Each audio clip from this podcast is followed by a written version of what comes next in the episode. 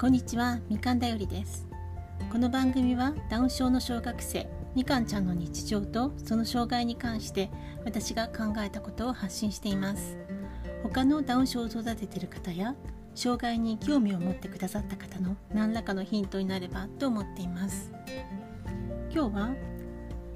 特別支援学級が変わるというそういう、えー、話題についてお話しさせていただきます。えこれはですね実は文科省が4月に出した通知、えー、から発生をしている問題です最近ネット上で、えー、よく話題になっていたりしますので一体何かなと思って、えー、調べ始めました、まあ、実際調べてみるとこの私の住んでいる関東圏はというか特に私の、え住んでいる自治体あたりではあまり関係がないかなという、え話でした。というのはどういうことかと言いますとこの通知は支援学級に、え在籍している子どもたちが支援学級で勉強するのではなく交流級と私たちがま普通呼んでいる普通学級の方ですねそちらの方で、え生活をしていることが多くて、えそしてそのために必要な支援その子ども子どもにとって必要な支援が実は足りていないのではないかと。ですから算数国語は必ず、えー、支援級で行いそれ以外はみんな、えー、普通級で過ごすといったような確一的というか決められたパターンでやるのではなくそれぞれ子どもに見合った、えー、形で支援をするようにというそういうえー、お達しがありその中でしかも数値を出してきたんですね。1日のうちの半分ぐらいですね。それはあの支援級で過ごしなさいと。普通級にずっといるのであればもともとその支援学級に在籍する必要がないでしょっていう。普通学級に所属して通級の制度を使ってあの支援を受ければいいんじゃないですか。っていうそういう感じの通知だったということなんですね。もともと、えー、昨年度に行われた調査をもとに、えー、そういう結論に出たようなんですけれども、まあ、その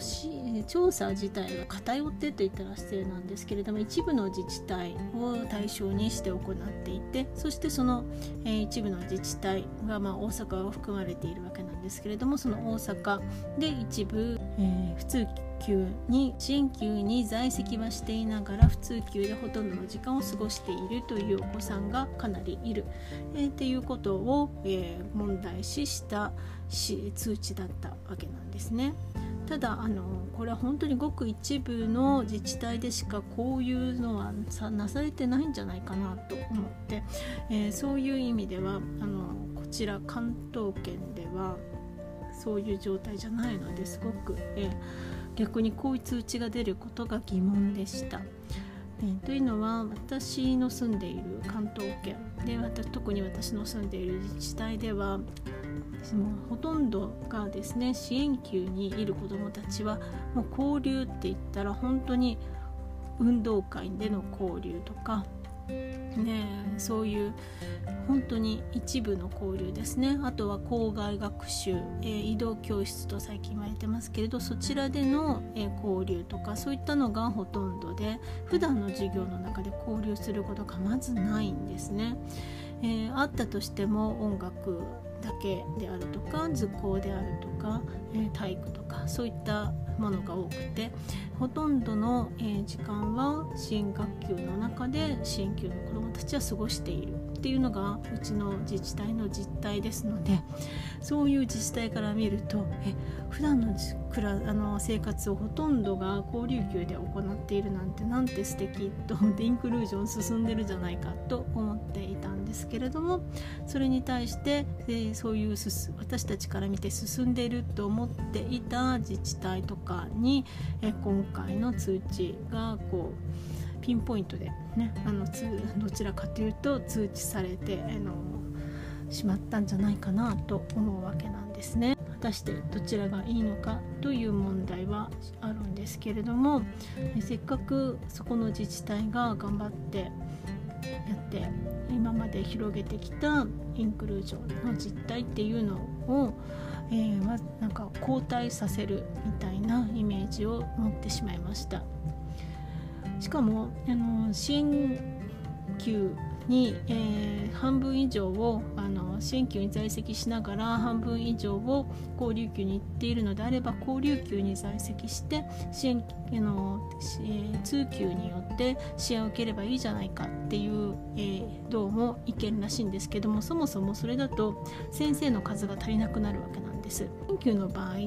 子ども8人に対して先生1人が配置されるわけなんですけれどもその数が普通級に在籍していったら、えー、35人とか40人とかに1人しか先生っていうのは配置されません。そこでそもそもに先生の数が違ってきちゃうわけなんです。なのでいくら交流級の方普通級の方で子どもが過ごす、時間が多くても先生の数を確保するっていう意味では在籍は支援級にする必要があるんです。在籍は支援級にして先生の数をしっかり確保してその先生が先生が普通級の方にですね入り込んだ状態で子どもに支援をする、えあるいはもちろん先生以外の支援者、えー、ですね補助の先生、えー、という方を、まあ、採用していただいてそちらの人たちが交流の支援に就くっていうのが理想の形だと思っています。ので、えー、今回の通知っていうのは無の実際問題この私の住んでいる自治体とかには全く影響がない通知なんですけれども一部のせっかくこう理想的に進んでいる自治体からしてみるとインクルージョンの後退につながりかねないわけなんですね。その該当のね自治体の親は憤、えりを覚えていますし、えー、それを聞いた周りの私たち直接ね自分の子供にはまだ関係ないんですけれどもそういった周りの私たちもそれに対して憤りを覚えているという状態になっています。